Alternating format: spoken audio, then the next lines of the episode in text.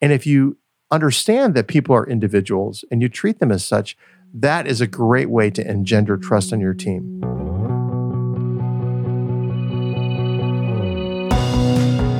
Hi, my name is Chris Zaug, and welcome to Let's Talk Teams, a podcast by Uptick, the one on one meeting software that helps managers and their teams get on the same page. But more than that, actually having better conversations with one another. Not just talking about projects and status updates and all the stuff you can do via email. It really digs into the nitty gritty things how work is going, how your team members work best, the conversations you never get to really have. Today's episode is going to be a little bit different because I'm going to be taking it on my own and we're going to talk a little bit about how you can use one on ones to rebuild the trust you lost. So, as I was thinking about this today, one of the first questions we have to ask when we're trying to rebuild trust is how was trust lost? Because it's in identifying how it was lost that we can begin to fix it. For example, I was a part of an organization before where um, there was some difficulty with a particular manager who was really absent. Their leadership wasn't happening. Uh, it wasn't that he didn't want to lead, but he didn't know what to do, had some health issues, and really the team was left to flounder for quite some time. Now, as I came in as their new manager, uh, the, to rebuild trust, I didn't have to fix anything that I had done, but I had been part of them. You know, the us were the were the team members, and them they're the managers. Well, I was a part of them, so I needed to do first was to give them an idea that I was in it with them that I wasn't going to be distant. I wasn't going to micromanage, but I wasn't going to be distant from them. So I remember some of the first one on ones I had with that team.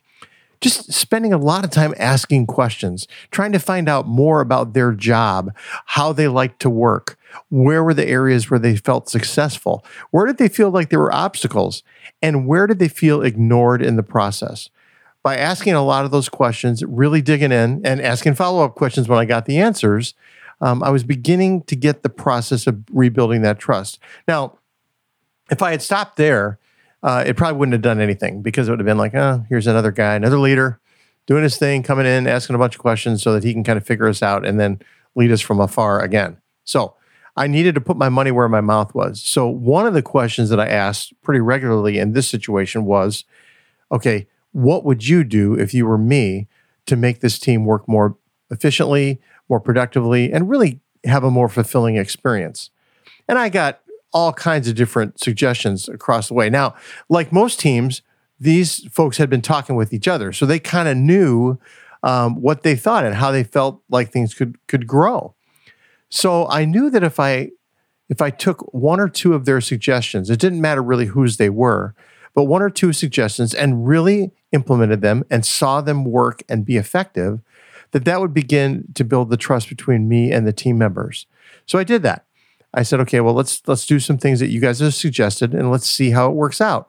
And as it worked out, I felt the team felt like their fingerprints were in the plan. And as soon as you have that kind of ownership, you're going to start trusting each other more.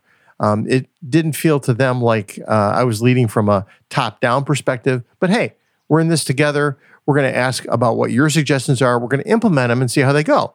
Now, I've done that on a couple of occasions, and occasionally it doesn't work quite that well.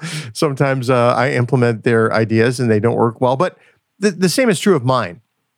I'm fond of a saying that, um, you know, I'd rather give uh, people speeding tickets than parking tickets. And by that, I mean, I prefer that you just kind of go for it and put your neck out there and fail than just sit back and play it safe. And in some cases, uh, my teammates went out there and they failed. They came up with ideas, they tried to implement them, they didn't work. But as I often say, look, I may bring you into the office and say, "Hey, let's not let's not do that thing again." But on the way out the door, I want to give you a high five for trying something different. And I found that in this particular situation, that worked pretty well. In this particular situation, though, there wasn't a lot of failure; there was just success, and that was something that really helped. But again, it was going back to asking questions, getting their input, implementing their input, and then uh, debriefing with them and, and letting them know how much I appreciated what they brought to the table. So that was one solid way that I could see about rebuilding trust. Now, another issue that I had over the years that was really a failure of mine was one that we've talked about on some previous podcasts. And that was a situation where I was actually remote from the team that I was leading.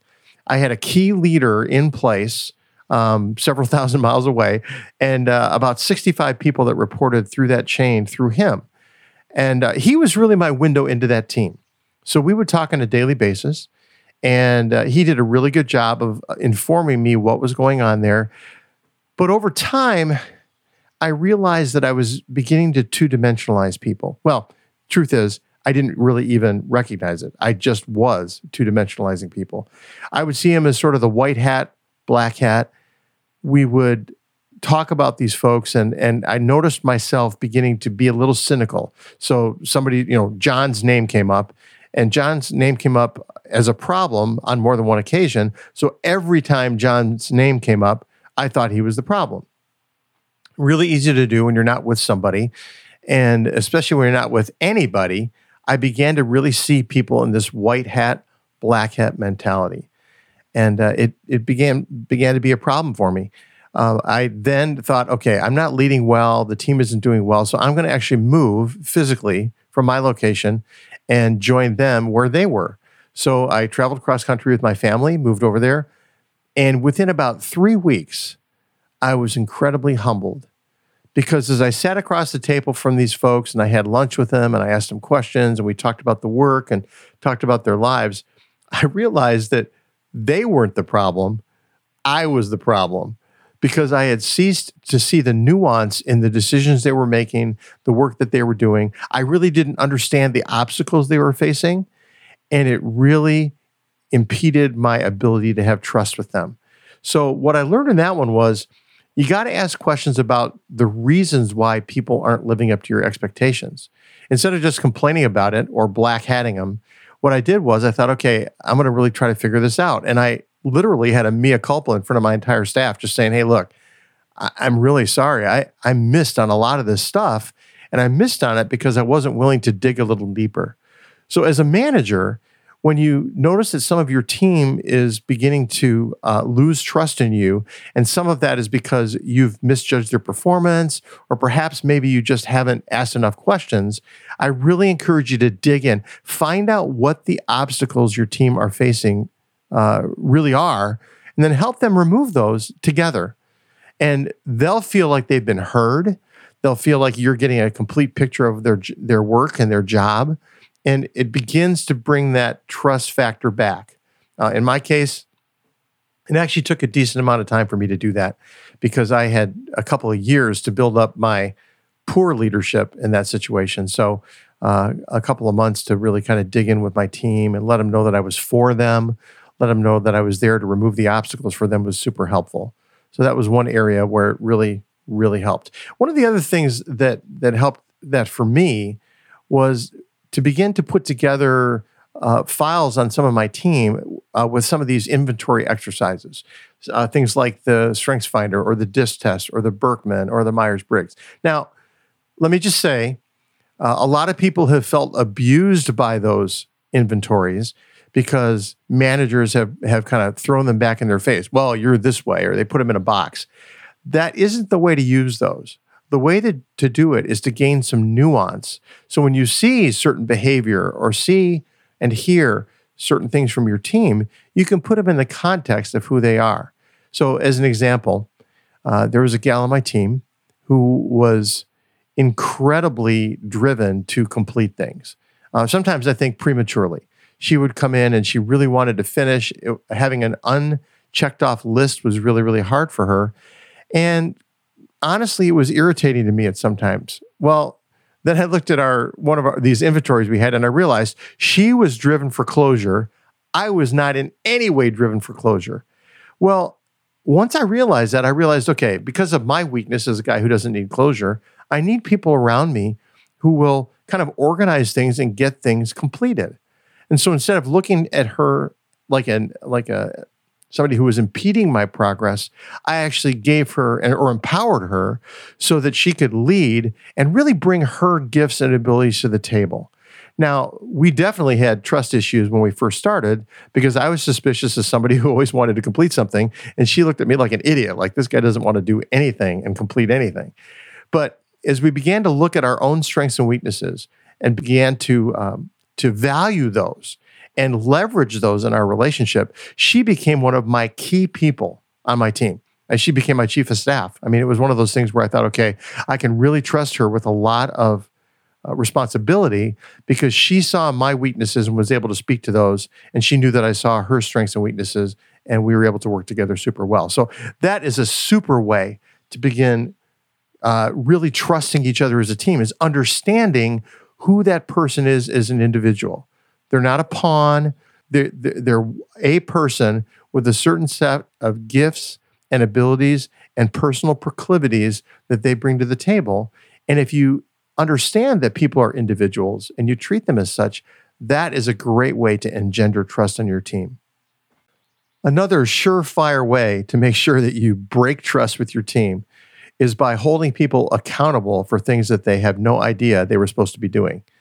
Uh, I've seen this in a lot of occasions, including in my own leadership from time to time, uh, where somebody is, you know, we're in a meeting, we're having a conversation, and, and in the middle of it, somebody says, Well, Jim, why didn't you do this? and he's got you know 15 sets of eyes on him. He's feeling embarrassed and humiliated. And the truth is he never even knew he was supposed to do it. But what is he supposed to say? And that immediately breaks trust because you've done something in public that is humiliating and there wasn't clarity in what his responsibilities were so one of the things that i make sure that i do in my one-on-ones is that i'm consistently bringing out what are the priorities that we're going to be working on in the next week or two weeks? What are the things we're going to agree to? And really, that is accountability for my team member, but also for me. Because, first of all, I need to have thought about their job and what they're doing and how I'm going to apply their unique set of gifts and abilities to the job. But I'm also agreeing that this is what I'm asking you to do. And I'm not going to come back later and say, why didn't you do this other thing? Unless I go back and we reconstruct or recalibrate our priorities. And so often uh, things are assumed, but if they're assumed, they're often forgotten and it becomes a problem. So I get in my one on ones, we talk about the priorities, we write them down, we see how they relate to our goals, and then we make sure that we're working on those things. Then the team member can be held accountable to the things they're supposed to do. And then I can be held accountable as a manager to the things that I'm agreeing to. Yes, this is what I want Karen to do. I've t- talked to Karen about it. We've worked together on it. And now she knows exactly what's expected of her. And then we kind of avoid the Jim scenario where somebody gets blindsided in the middle of a meeting. Because in that scenario, Jim would just say, That's not one of my priorities. It's not what I'm working on right now. And that would end the conversation and save Jim a lot of humiliation. One of the comments that I hear from a lot of team members is that my boss has no idea what I do. And for me, that is a tragedy because uh, people want to be known. When people come into a workplace, I, I once heard it said that people come to a relationship, whether it's a community thing or a church or a or a work or anything. They come there and they want to serve and be served. They want to love and be loved. And of course, that's different depending on the community. And they want to know and be known. They want to know the people that they report to, the people that hold their career or their lives in their hands, and they want to be known. They want people to know what they're good at, that they're not just a uh, you know a pawn in the game. So one of the things I try to make sure I do in my one-on-ones is ask people about the things they like doing, not just understanding the actual job that they do. In other words, the things they do. I make widgets, but what do they like about making widgets? What do they like about um, about the community of widget makers that they enjoy. How do, how would they improve widget making? You know, all of those things help a team member understand that the manager gets it. Now, I have a lot of people that report to me that are a lot smarter than I am, and they have skills and abilities that I couldn't touch with a 10 foot pole. I mean, we've got developers that understand all kinds of different languages. And I have a rudimentary understanding of some of it, but to be honest, I would be lost about two questions deep in most of that. So I'm not necessarily going to ever understand the actual code that they write and the way that they write it. But I can understand some of their challenges, whether it's tools that they don't have, whether it's miscommunication between them and their teammates. If I understand the environment that they're working in and the kind of jobs that they need to, to complete and what those obstacles are, they're going to feel known and that will really build trust. I've actually had some of my, my teammates share with me how much they appreciate having one on ones where we have those conversations because they honestly feel like, okay, this guy gets it. Now, he, he can't do my job, but he understands my job. And I think that's a really important thing for managers to be able to do. Lastly, I want to talk about how we can build trust on our teams by making sure that our relationships are consistent. And by that, I mean we want to make sure that um, there aren't surprises that happen all the time. You know, we've all been in those relationships where we're having a conversation with our manager and we're all of a sudden they bring something up we've never heard. Um, maybe it's in a review. I mean, that's one way that's just been horrible for so many people. They go a year, they think they're doing a great job, and then they show up in their review and they hear something they've never heard before. And now it's in their official record. And it just it just feels unfair. And that breaks trust. For sure it does. So one of the things I want to make sure that I do is I don't want to surprise people. People do not like bad surprises. In fact, a lot of people don't like any surprises. I'm kind of like one of those people, uh, but they for sure don't like bad surprises. So as you get to performance reviews or you get into a relationship where perhaps you don't speak to somebody in, in a long time, make sure that you're asking questions, that you're kind of digging in in a different way. And if you can, communicate regularly with them. If you see something that needs improvement, keep short accounts. Let them know how you're feeling about it. Hey, this is something I noticed the other day. Let's talk a little bit about it. Ask them some questions about what they were thinking. Um, give some constructive feedback if you need to, but keep short accounts. The worst thing I've ever done is when I haven't spoken to somebody in months and I bring them into the office and then I, I, I dress them down for something that they did. They've heard nothing from me for months and then I just do that. In fact, I just heard of a situation recently where somebody was working in an environment, pretty toxic environment, where their uh, bosses hadn't really given them any constructive feedback in a long time. And then ad hoc just scheduled a review and reviewed this person. They weren't reviewing anyone else in the company. They just re- wanted to review them because they had some constructive feedback they wanted to give. Now, I could argue that perhaps it wasn't even constructive feedback. But the problem with that was there was no relationship, there was no trust. I can't imagine with my wife or my kids having very little relationship and then all of a sudden feeling like it was okay for me to just kind of wade in and give them some negative feedback. So it's really, really important that you not surprise your team, that you keep regular, accountable one on ones where you can talk about the issues, wade into them when they're small, because if you let them grow, they're going to get bigger anyway, and they're going to feel bigger if they come off as a huge surprise. So again, no surprises, short accounts, communicate regularly in your one on ones. So that's it for today. We'll be doing more of these things. My co host Michael Probert will be doing some as well. We'd love to answer your questions. So please hit us up at Uptick App on Twitter with your questions you'd like to see us answer. And of course, you can also message me personally at Chris Zaug. And don't forget, if you want to make your one on ones better with your team or with your manager, check out Uptick by visiting uptickapp.com.